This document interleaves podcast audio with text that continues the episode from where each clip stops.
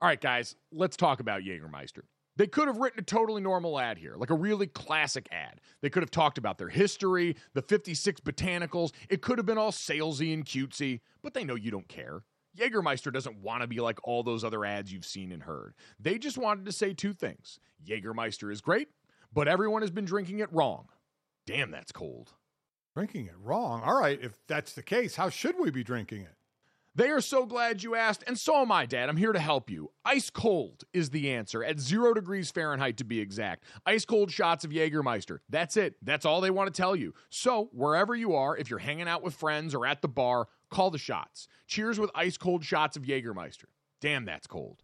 And remember to check out Jägermeister at www.draftkingsxjagermeister.com. Remember, drink responsibly. Jägermeister liqueur, 35% alcohol by volume, imported by Mast Jägermeister US, White Plains, New York. Lots of things go better together hockey, food, golf, peanut butter and jelly, Gojo and Golic, Taylor Swift and Travis Kelce. What? But if you really want to take things to the next level, drink some Labatt Blue Lights with your friends and live life to the power of we. Always enjoy responsibly. Beer, Labatt USA, Buffalo, New York. When you need mealtime inspiration, it's worth shopping Kroger, where you'll find over 30,000 mouthwatering choices that excite your inner foodie. And no matter what tasty choice you make, you'll enjoy our everyday low prices, plus extra ways to save, like digital coupons worth over $600 each week. You can also save up to $1 off per gallon at the pump with fuel points. More savings and more inspiring flavors make shopping Kroger worth it every time. Kroger, fresh for everyone. Fuel restrictions apply. Another day is here, and you're ready for it. What to wear? Check. Breakfast, lunch, and dinner? Check. Planning for what's next and how to save for it? That's where Bank of America can help. For your financial to-dos, Bank of America has experts ready to help get you closer to your goals. Get started at one of our local financial centers or 24-7 in our mobile banking app. Find a location near you at bankofamerica.com slash talk to us. What would you like the power to do? Mobile banking requires downloading the app and is only available for select devices. Message and data rates may apply. Bank of America and a member FDIC. You're listening to DraftKings Network.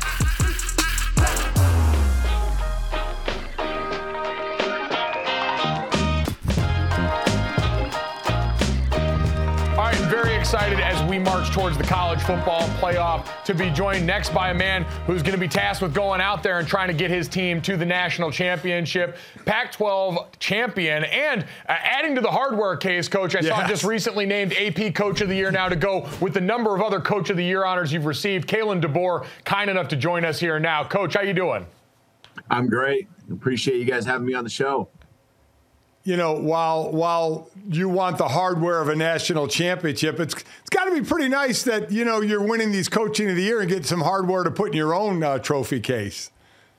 Yeah, these these uh, when you're the head coach and uh, it's Coach of the Year awards, these are all all about the team, uh, the coaching staff, the players. Um, it wouldn't be possible without them, and uh, just blessed to be in this position where uh, got a lot of great things that have happened over the course of this season and even last season, and uh, you know, fortunately get a chance to be the head coach of this uh, great program, and you know these awards are a part of that. So uh, very blessed. Uh, Coach, you mentioned this kind of feeling like it built off of last season where you came in and had a lot of success early on. You and Michael Penix Jr. and the rest of this team laid the foundation for what's come this year. I'm curious, when did you know in the lead up to this season, early on, that this team was capable of the kind of things you guys have gone out here and done? Yeah, I think we knew uh, at the end of last year, you know, and just the progression of how last season went. Um, the talent is a, a big piece of it, uh, but just the chemistry and the way that these guys work, uh, we're always improving, and we knew we hadn't met our ceiling yet as a football team and a football program. And then uh, you kind of look at December to January and all these guys that have opportunities to, to move on to the NFL and and uh, kind of start their careers at the next level, uh, one by one, starting with a Michael Penix, you know, choosing to come back and improve his growth and development as a football player and as a person, uh, but also realizing what we could do, uh, the special journey that we were on, and wanting to continue that. Uh, and these guys coming back, and so it's been a mission that's uh, not just been a couple months here. It's been something that's really uh, you know, grown and, and uh, here we are. It wasn't easy. It never is. Um, I've been a part of championship teams and there's, uh, there's uh, the ups and downs, the ebbs and flows, the injuries that come your way, the tight games where you need a break or two to go your way. Um, but I think you know the resiliency of this football team uh, being tested uh, isn't just even about this fall. It's about you know even last season and how we got to to 11 and two record a year ago. And then there's preparation. You know, during the regular season, you're preparing week to week with a bye occasionally. College football is unique in that last game after the conference championship, you get a long wait until your next game, whether it's a bowl game or in this case, you know, the, the, the semifinals. But talk, take people inside and talk about the difference. Last year, your team was getting ready for the Alamo Bowl, still a bowl game, a nice game. But this year, you're getting ready for the semis of a national championship run. What's the difference in preparation for a bowl and then a playoff bowl? Sure. You know, one thing that was different, even just at the beginning of December, is this year we're playing for a conference championship. And uh, so that week, uh, you know, it's just added um, added practice time and just uh, furthered our, you know, elongated our season. And uh, those are intense practices because there's a lot at stake and, and, you're playing for something big. And we kind of really knew we needed to win that game to get to the point we're at now. So the intensity of those practices were great. Um, you know, we, we gave the guys a, a, week off, a week and a half off, you know, but they, away from the practices, still lifting, running, training. Um, and then uh, finals are kind of in that same time period. Practiced uh, three times just to try to stay sharp, give their guys a few days away, sent them home, and we're just getting back going here now. Uh, and just the intensity now, the build up, um, you know, knock the dust off a little bit, uh, just getting back to the technical things. Uh, we'll be doing that here in the next day or two, just uh, now dialing in on the, the Texas game plan, getting ready to play, uh, you know, the semifinal game and certainly want to get into the opponent that you're going to face. But you mentioned the Pac 12 championship, coach. How did you use maybe as motivation a lot of the conversation you heard about your team? You guys beat Oregon earlier in the year on your home field. And ever since then, everyone talked about, oh, look at this Oregon team's done since then. Everyone had you guys as underdogs in that game. Was that something you guys acknowledged? Did you use that as fuel? How did that work in the lead up?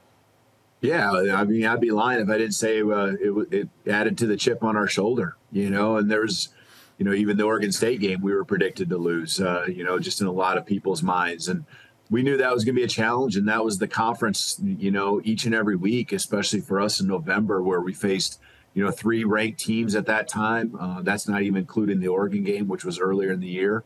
Uh, and then, of course, the Apple Cup, which is a rivalry game, and you throw the records out whenever those games happen. So uh, we've been tested many times. Uh, the the conference championship, uh, you know, comes our way, and um, you know this isn't uh, anything. I mean, we knew we were facing a very good Oregon football team um, that, like you said, was continuing to grow themselves and, and build.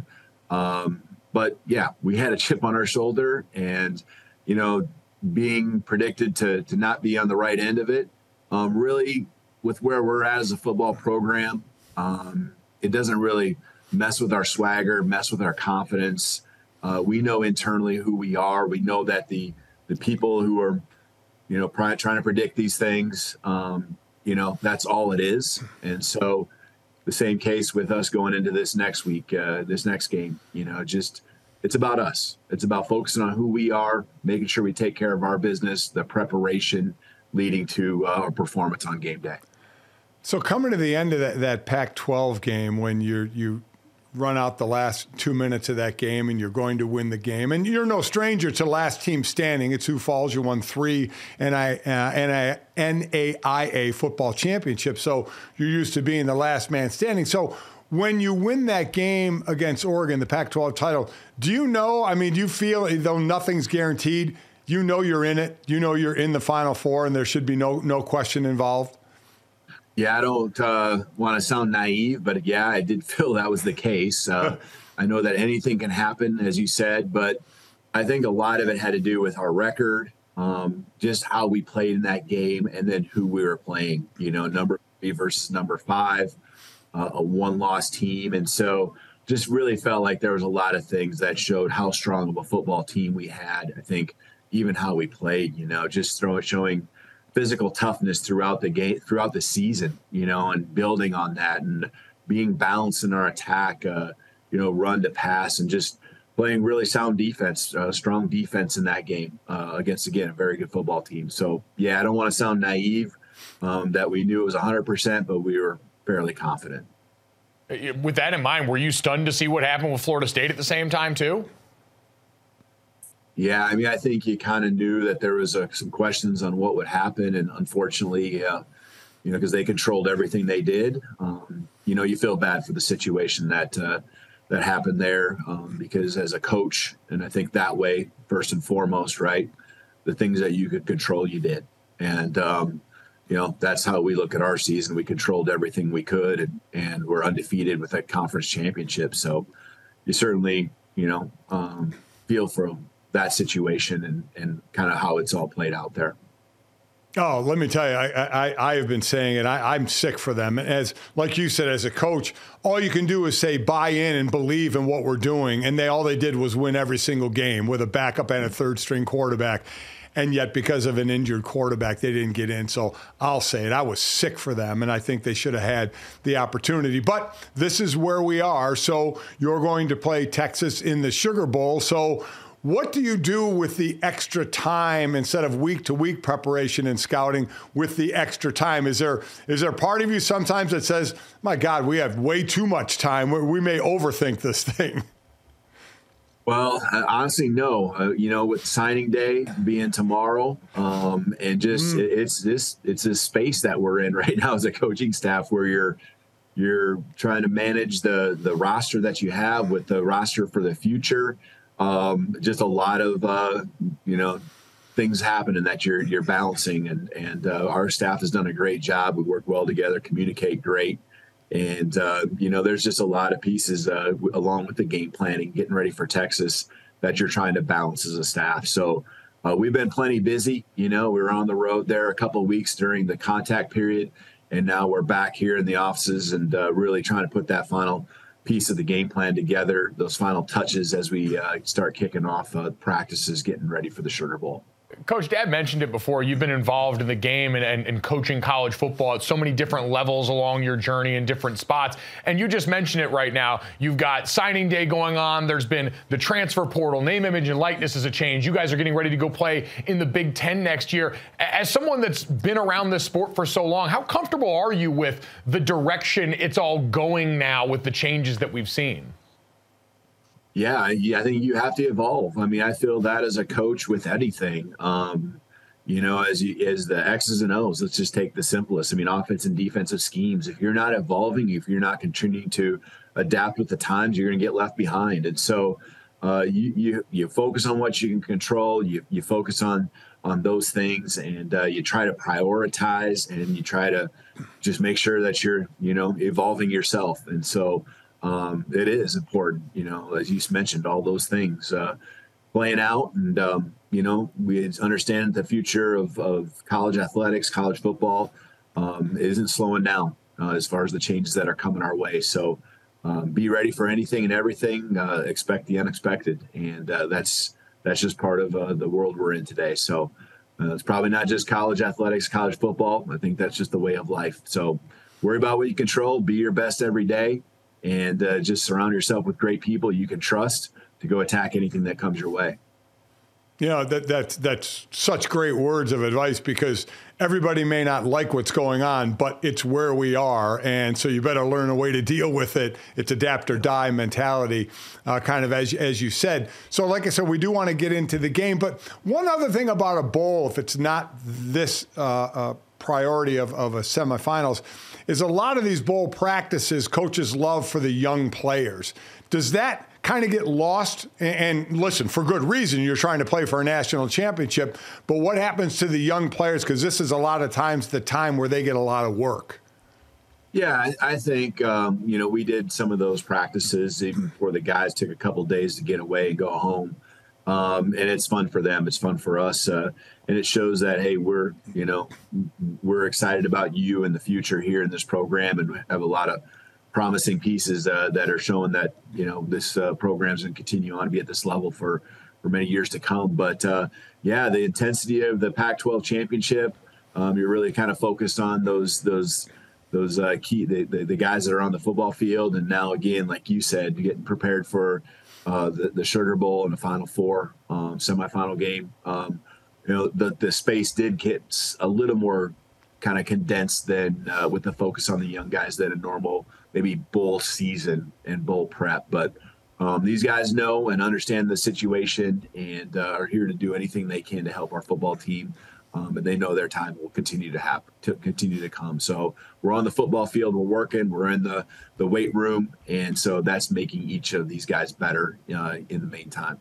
They're all putting the work in. You mentioned you and your staff are putting the work in. Uh, let's talk Texas, coach. I, have said this might be offensively between the firepower on the field, between the play callers, the best offensive football game we see all year. I, I know you're someone who's cut their teeth on offense and been associated with that side of the ball. But as the head coach right now, do you find yourself peeking over and seeing Steve Sarkisian and the stuff he's doing on offense there too, and having kind of that, you know, you know, admiration, mutual respect, but also like, hey, I want to go out there and show that. Hey, we're not anybody's second place going in this game with the quality of offense that's going to be out there. Yeah, it's uh, it's it's impressive, Coach uh, Sark, uh, with what he's done there, um, just over the last couple of years. You know, and we played them a year ago in the Alamo Bowl, and it was impressive then. And now, you know, just like I think you'd you'd hope it would be seen in our program. Um, you can see the growth of the of the team there. You're talking offensively and what he does, and um, man, just a great mind uh, when it comes to play calling and putting together a plan. Um, the history, and I didn't know him at the time, but of course he's been involved in this program too. You know, and the as his time as a head coach, and so you know, I, I think there's there's so many people that have played into where we're at today. Um, you know, I'd give him some credit for you know where we're at now too, and, and what Coach Pete did, and and so forth. Just uh, getting to this point where we're at uh, you know, building this program up to the level uh, of national success that we're having. You know, that is interesting. You're right. It was December 29th last year. You you beat them in the Alamo Bowl 27 to 20. Do you take anything from that game as you prepare for this game as far as, you know, scouting and looking into it?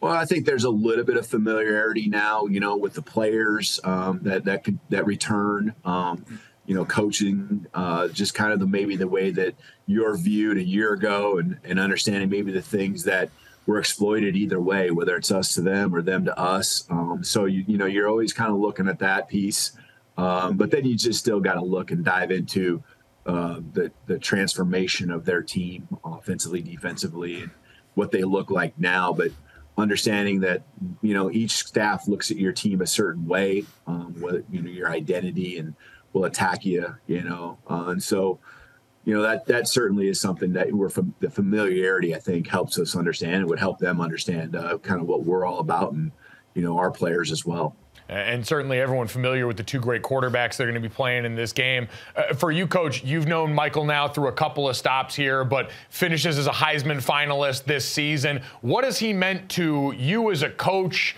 this team, and, and what are people going to get as they start to dive into him as a prospect for the next level when they get Michael Penix Jr., the quarterback?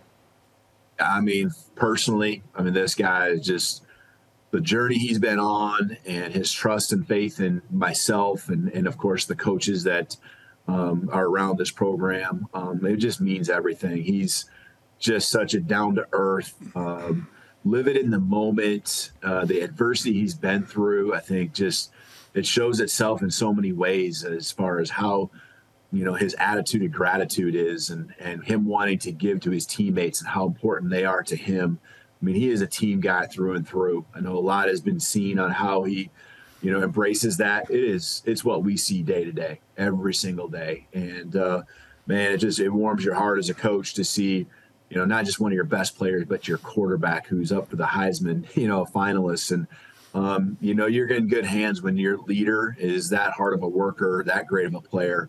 Um, you know, so it's his journey. I mean, the adversity he's, he's experienced, I think, translates to those moments we've been in. I said it a year ago. I'll say it again. When you need, uh, you know, touchdown, your backs are the wall. You need a response to maybe a score that was made or something that happened on the other side of the ball. I mean, he's he's ready to perform and and uh, just focus on that next play and what he can control, just like he had to when injuries came his way. So, um, as far as moving on to the next level, uh, I just don't know how his you know his his game doesn't translate. I mean, as a passer, his accuracy, arm strength. Um, you know, he's just, I mean, when it comes to football IQ and processing, um, he does it extremely fast. Um, he's a he's a great athlete. Um, you know, we try to use the the arm piece of it, but he can make things happen with his feet. Um, just everything he's experienced, I think he's a mature guy, uh, and we're excited about what the future holds for him. You know, moving on to the NFL.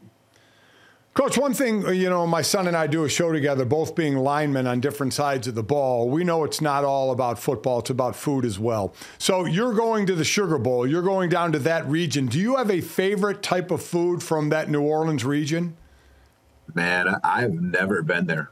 I've never been there in my entire life. I mean, it's there's a, most of the place in the country that is one place. Other than flying in, flying out, maybe a quick stop for a recruiting trip or something that. But as far as just like being there for any amount of time above and beyond a day or two, uh, so experiencing it, you know, for our team and this is the first, uh, you know, with the ties and alliances to Bulls. This is the first time not just our program, but the entire Pac-12 has ever had someone in the Sugar Bowl. So, um, you know, that's a pretty cool experience. We're looking forward to some of those things you're talking about and and seeing the culture and and uh, the food piece along with that uh, I'm a fan. So we'll, we'll, we're looking forward to that. Coach, one word beignets. If nothing else, yeah. beignets. It's a wonderful pastry with powdered uh, sugar on top with some coffee. Oh, chef's kiss on that one. So please try that. I love it. I'm, i have had that many times been told to me already since uh, the announcement was made. So I'll take you up on that. I have all the trust in the world in you. There we, there we go. I was going to say, I, I know, uh, Coach, you're a man we've talked about in the past, uh, uh, uh, a fan of the Portillo's cake shake and everything that comes with yes, that, too. Yeah. So you're a man oh. of great taste in this area. Yes. So I trust you're going to do the right things down there, both on and off the field. Uh, Coach, couldn't be more excited for you guys. It's been awesome to watch and cover your team all this year and last year. Best of luck with everything in the lead up to this game. I know we're all looking forward to it. Thank you. You guys are great. I appreciate having me on the show.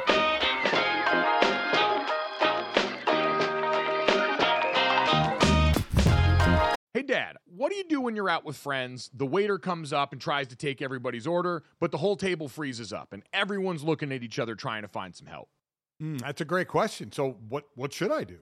You should have some confidence, Dad, or as our friends at Jägermeister call it, shotfidence. If everyone's having trouble ordering, here's what you do you take charge, you grab the bull by the horns, you find that dog in you, and you make an executive decision and just order for the table a round of ice cold Jägermeister shots. Damn, that's cold because apparently we've all been drinking Jägermeister wrong. Did not know that. How should we be drinking it? Glad you asked, Dad. We should be drinking it ice cold at zero degrees Fahrenheit. Well, that brings up other things that I love ice cold as well. And I'll tell you right out of the gate that's going to be a candy bar pulled out of the freezer. That's my way of eating candy. Oh, I love it. On the golf course out there, you get to the turn in the middle of the round there, and you get to that little clubhouse there, and they've always got the candy bar options. And I always see they've usually got a little box of them in the freezer, and it always makes it better on a hot day out on the golf course, taking a bite of that cold, cold chocolate and getting ready to go for the rest of my round. It's the same way with Jägermeister. So, wherever you are, if you're hanging out with friends at the bar, call the shots. Cheers with ice cold shots of Jägermeister. Damn, that's cold. And remember to check out Jägermeister at www.draftkingsxjagermeister.com. Remember, drink responsibly. Jägermeister liqueur, 35% alcohol by volume, imported by Mast Jägermeister US, White Plains, New York.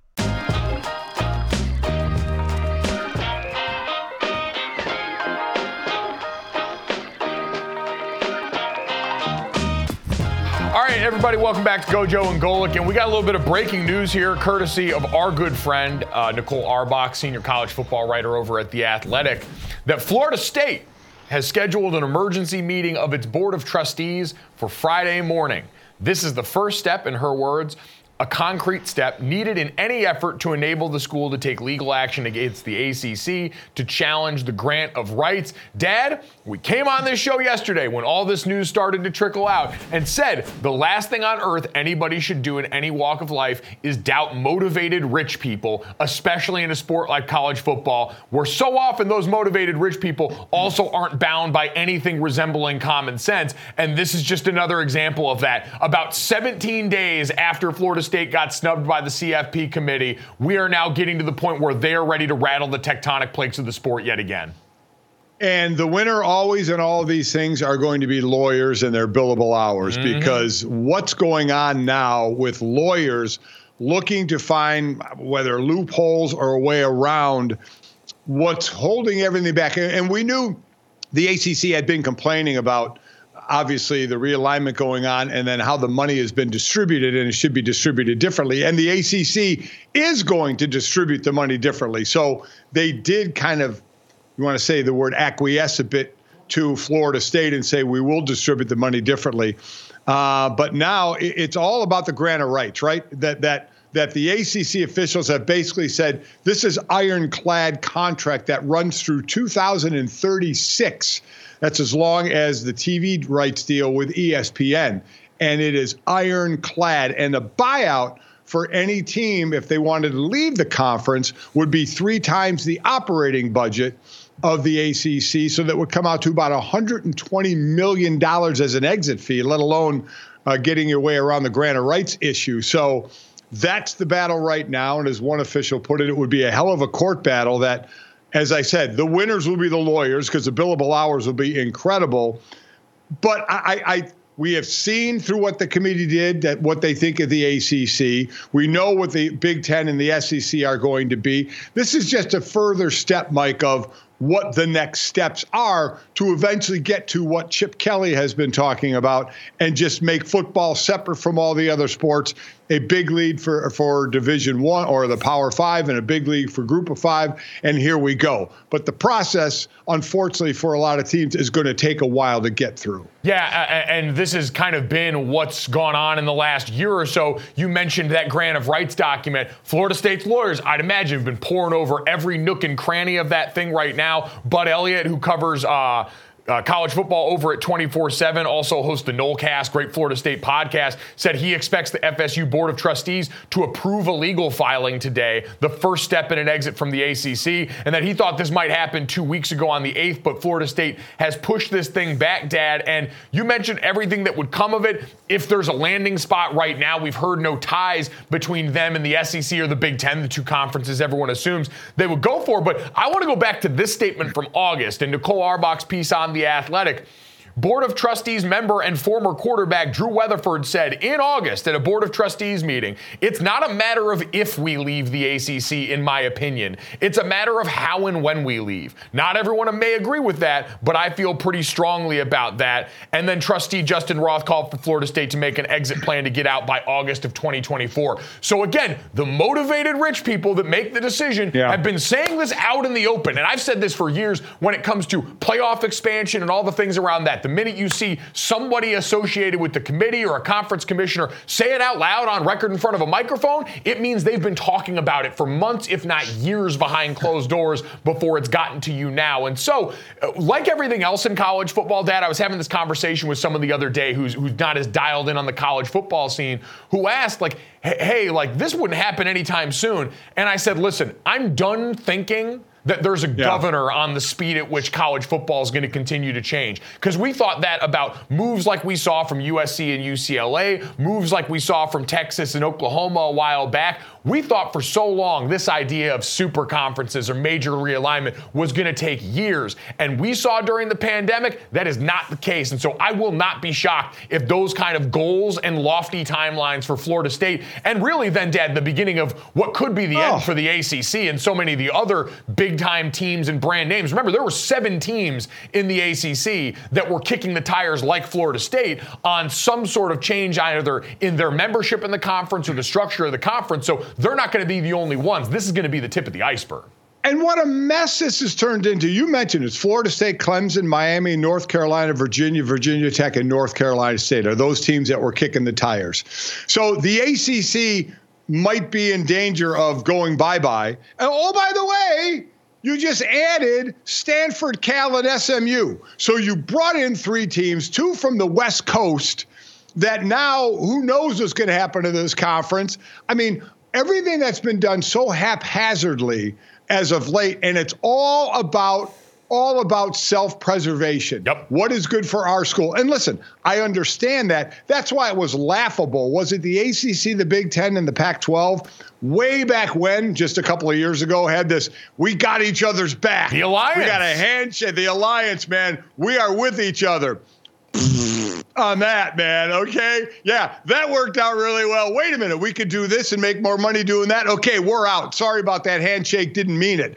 It's a joke what's going on. And Mike, I don't know where this ends because who's in control? Who is going to lead the ship? The latest thing with the NCAA is they want to basically take over NIL, right? That's what's on their mind right now not haven't heard a word about the realignment or anything going on mm-hmm. in the NCAA. NCAA. So how that that's my biggest question because I'm with you. I will not poo-poo anything about time frame, but who does it? Who who leads this? Who finally what Chip Kelly Kelly said? Who puts that in motion? Who has the power to do it? Is it all the presidents? Of the the Power Five schools. I, that's what I have no idea about. We all we all or Chip has that idea. It sounds good, but there's just so much going on in different corners of the country right now of what's happening. I have no idea how you get that all together unless you just tell Greg Sankey you're now running the entire show. Then you know he'd find he'd probably find a way that would make sure the SEC was right where it needed to be. But I I, I don't know how it gets to where we all think it's going to go. We all think that's going to be the way it ends up, but how in the hell does it get there? Well, I've always said um, there's a book called The Club that's about the formation of the English Premier League. And I said, if you're a college football fan, it should be required reading because I don't know if there's a more instructive lesson in what could happen with college football than what has gone on with European soccer. Very similar structures because you've got a ton of teams overall in the pyramid of European soccer, but the resources are so vastly different from top to bottom, it often feels like they're playing a very different sport. Sound familiar? Now they got promotion and relegation, which is a little different. Right. It makes it feel fun and exciting. But watching one of the headlines we woke up to today that we weren't going to get to on the show at this point, but there was a court ruling over in Europe that has cleared the way for the renewed possibility of the European Super League, something that got shot down during the pandemic. This idea of what if we took all that Premier Premier League stuff, the championship model, and made it even more exclusive and got even more of your favorite good teams all in one big barrel and did it there. And we got a court ruling that basically said today that UEFA can't stop that. This wasn't an endorsement of it, but it's going to be a conversation that comes up again. So, Dad, I think that's always where this ends in the world of college football. And who gets to decide that is either if they can get together a third party who would be capable of organizing something like this, or the people involved coming together and saying, we think we can put together a group of people to run this thing we can, as the presidents, because like you said, it's always presidents, trustees, those right, people right. making the decisions that are maybe whispered about in their ear from the people like the Greg Sankeys of the world, the conference commissioners, and the athletic directors. But that's who's ultimately going to do all this. Yeah, and, and, I just wonder how it gets formed. I, I really do, because there has to be that step, right? There has to be an acknowledgement that the way to go is to separate from all the other sports and then how you go about doing it. So while I, as I said, I agree with you, I said the timeline could be sped up. This timeline seems like, my God, when is it going to be? Well, Dad, I mean, we thought the same thing, and then we imagined a whole college football playoff committee out of thin air to govern the sports championship. So, again, never doubt motivated rich people as Florida State's Board of Trustees get ready to meet and decide their future.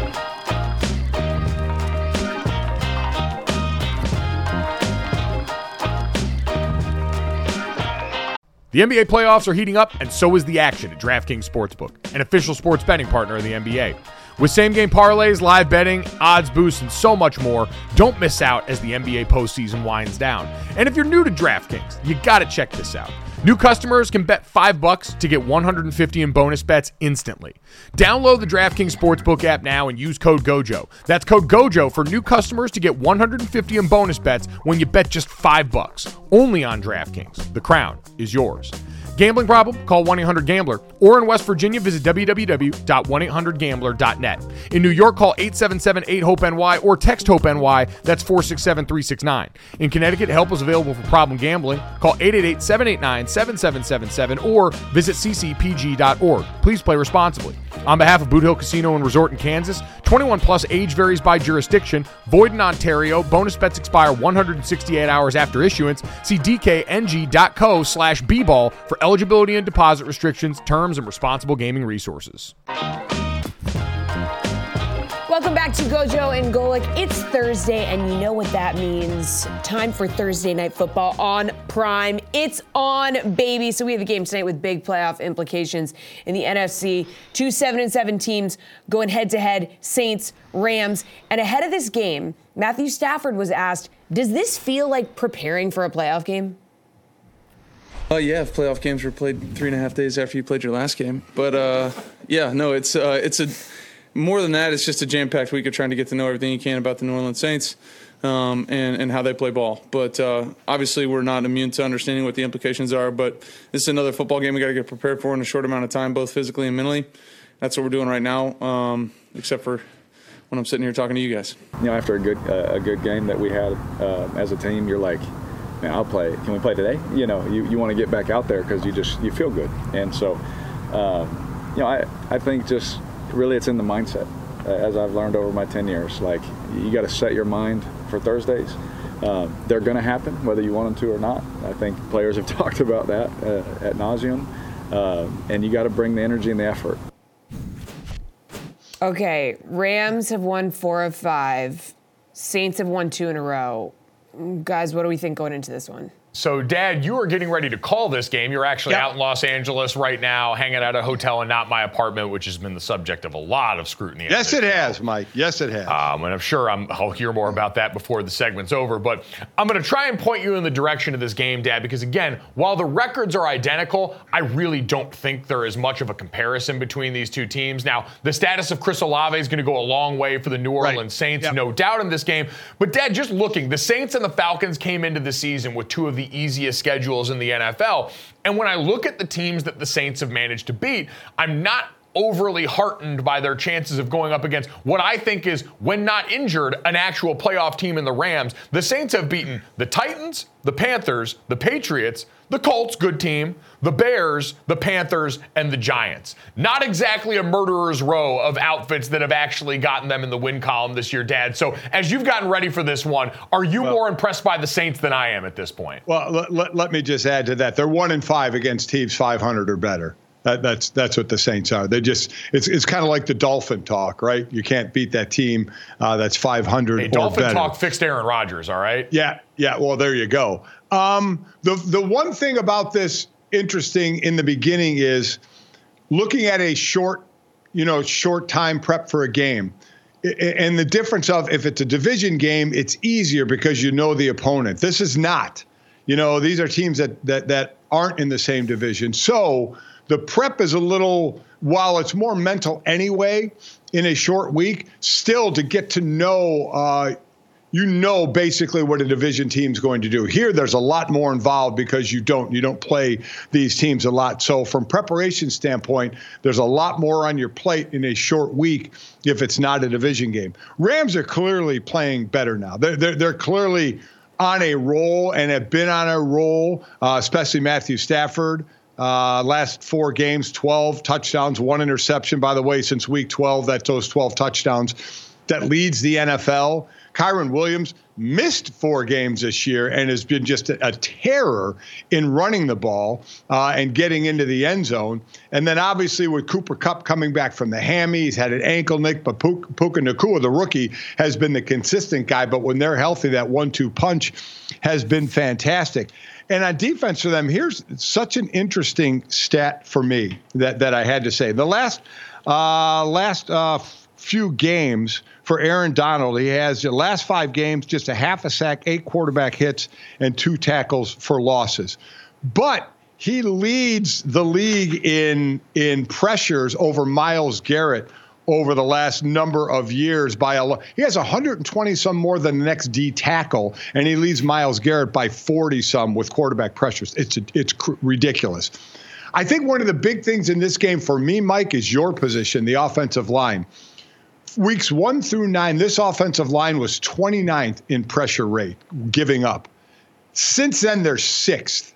So they have all stepped up their game on the offensive side of the ball because the defense New Orleans for New Orleans has been the place to talk about. The last couple of games, no touchdowns given up.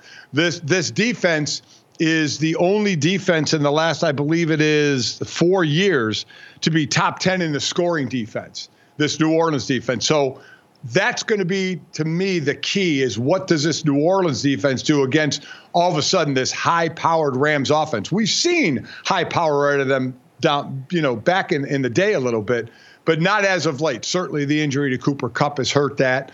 Uh, but they have got back on that roll. And as we talk about, it's not where you start, it's where you finish. How are you playing now? And they're on a roll right now. They're playing well right now, and they finish up, as we said, with this game, uh, and then the Giants, and then San Francisco. Yep. And remember, San Francisco could have the number one seed locked up by that game. And if they do, maybe they're going to rest some players, which could be a benefit for the Rams. New Orleans has this game, then Tampa Bay and Atlanta. So two uh, division games.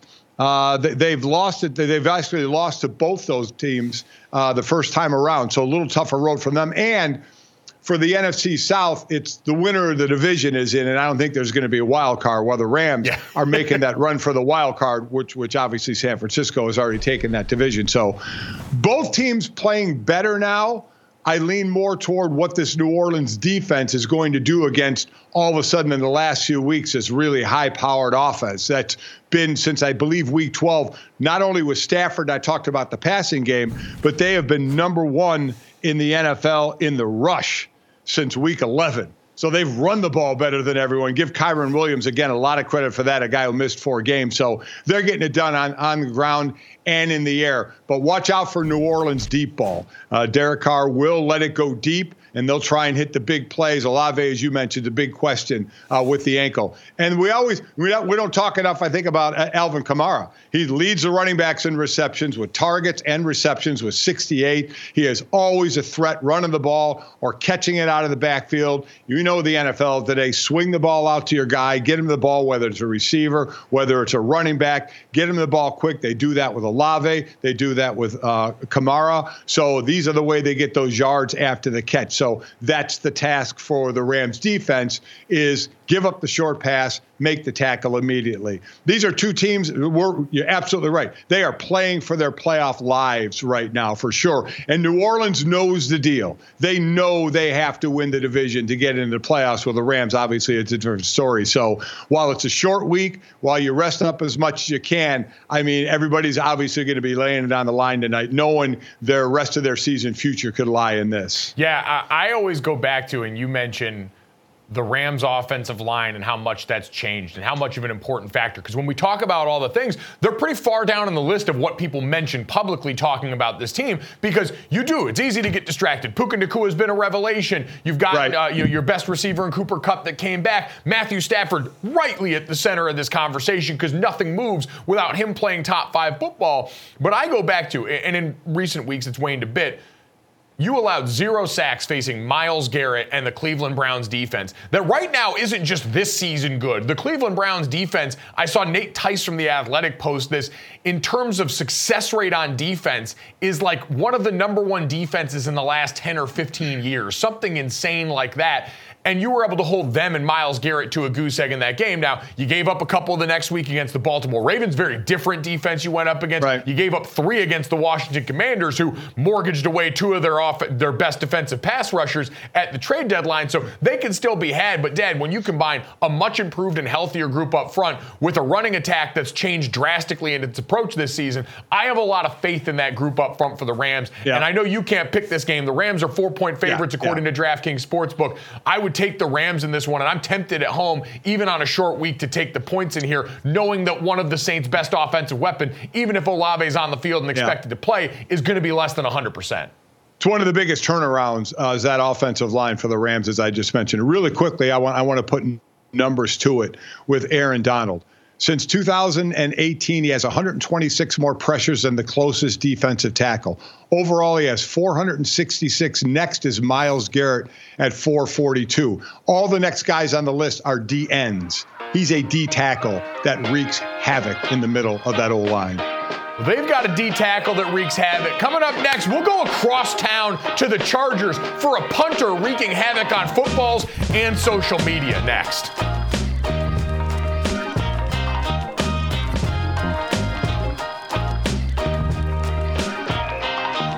All right, guys, time to finish off the show the way we always do. This, that, and the third, three quick stories to send you off on in the rest of your day.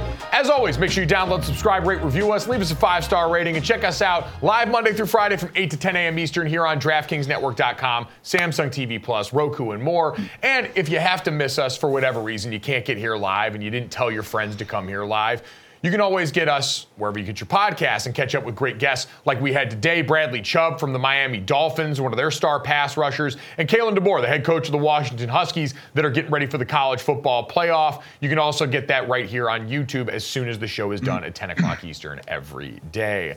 Guys, Let's get to this and start off with no surprise, the winners of the internet. But I, for one, am very thankful. The Chargers season has not been what anyone there has wanted, but that didn't stop them from still going and blessing the timeline with absolute heat in the name of helping their punter, Cameron Dicker, campaign for a Pro Bowl spot. Check out what the Chargers were able to do to help their boy out.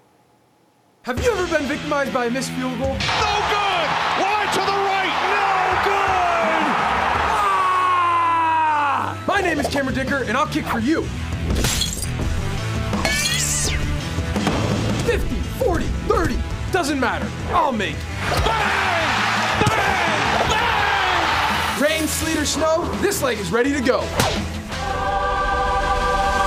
Don't believe me? Ask him.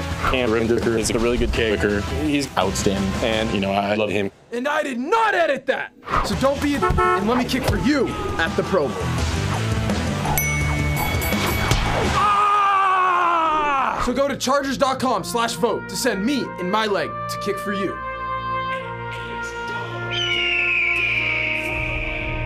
Vote for me! Vote for me! Pro Bowl, Pro Bowl, 2023, baby, let's go! I want to apologize first and foremost for saying punter instead of kicker to dear sweet Cameron Dicker, Yes. the kicker. Yes. Yeah. Uh, because that 100% deserves your vote. For anyone that wasn't watching on DraftKings Network or YouTube, it's essentially what if an injury lawyer's commercial met an I think you should leave sketch and birth dad, one of the greatest things I've ever seen on God's internet. That was phenomenal. That was absolutely phenomenal. I would vote for him just on that alone, that he took the time to do that. And you could tell he didn't edit that at all with Justin Herbert. That thing was awesome. He's only, he's made all his extra points. He's only missed one field goal this year.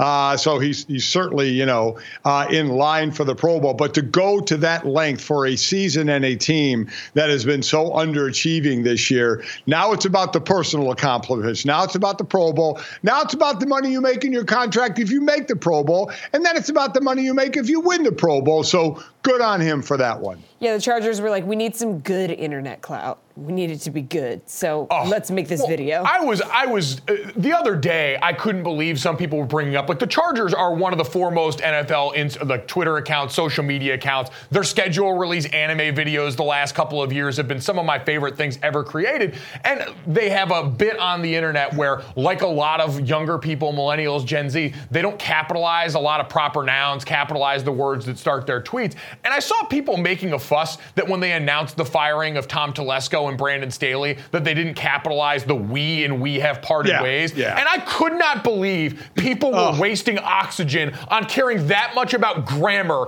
in 2023. Get over it. Get over. I mean, just.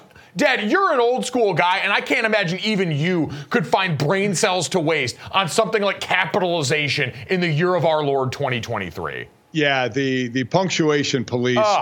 Ugh. are, are are just horrid. Because by the way, this is because of somebody whose my punctuation is horrible, absolutely Yes. horrible. But the bottom line is, when I tweet something or say or write something, and there's the punctuation is wrong, people still know what the hell I'm saying. All right, so get over it, people. Get over anybody who tweets that should be banned from Twitter. When they start doing the pronunciation or the, Right. the, the punctuation guide. That's what we're going to complain about on Twitter in this year. You sure? You sure about that? We got a lot of sure other about stuff that, bud. we could complain about. Amen. Uh, we also have a lot of stuff that we should shel- celebrate, Jesse. So why don't we get to uh, that and one man making the most of his moment?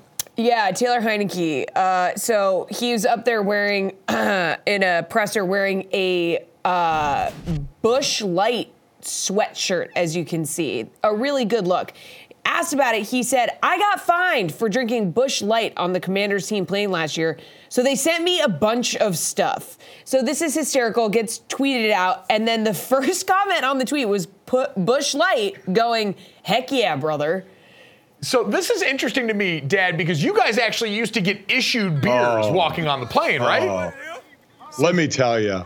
So you used to walk onto our plane, and at the bottom of the stairs, you got handed a bag with two beers in it. Whoever wanted it. And the beautiful thing was there were guys that didn't drink. Like Reggie White always gave me his two beers because Oh. he ah. did not drink. So now I had four beers, and you just kind of add them up around.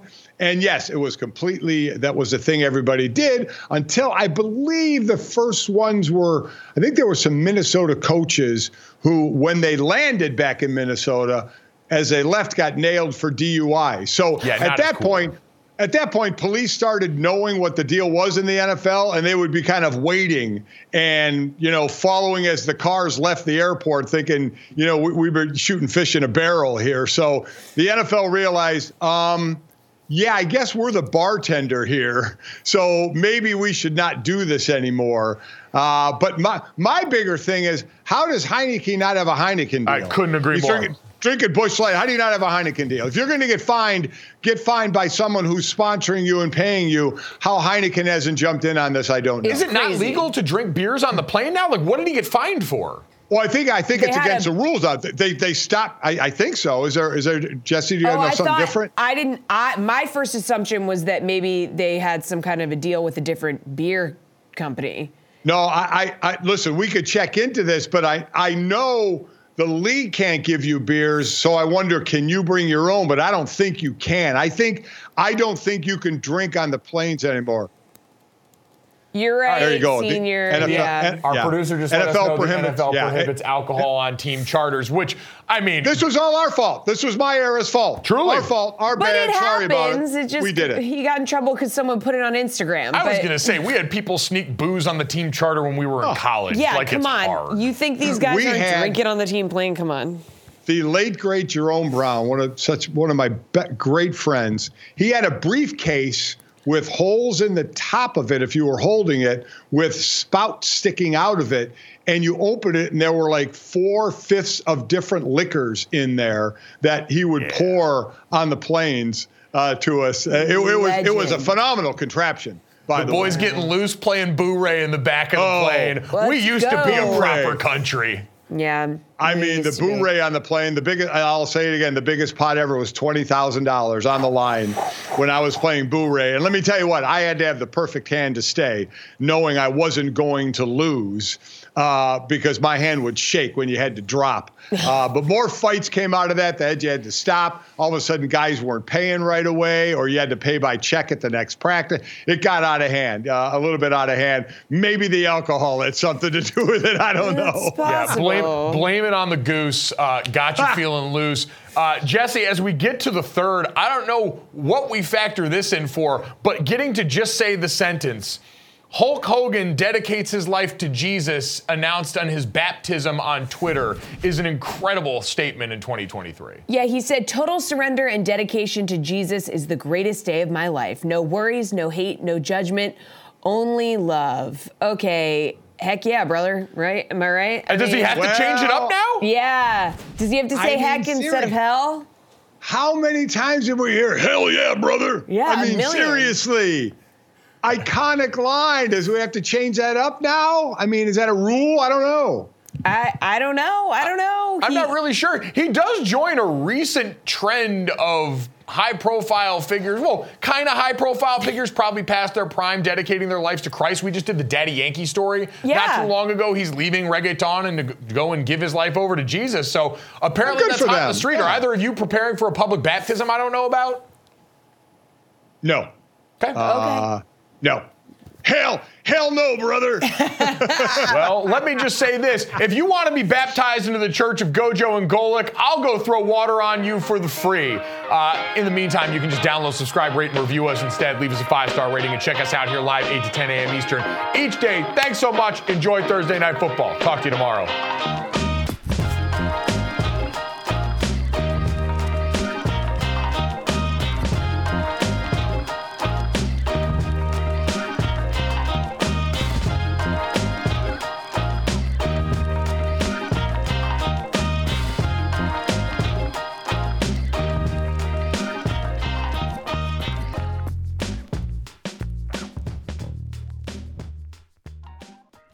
Our kids have said to us since we moved to Minnesota, we are far more active than we've ever been anywhere else we've ever lived.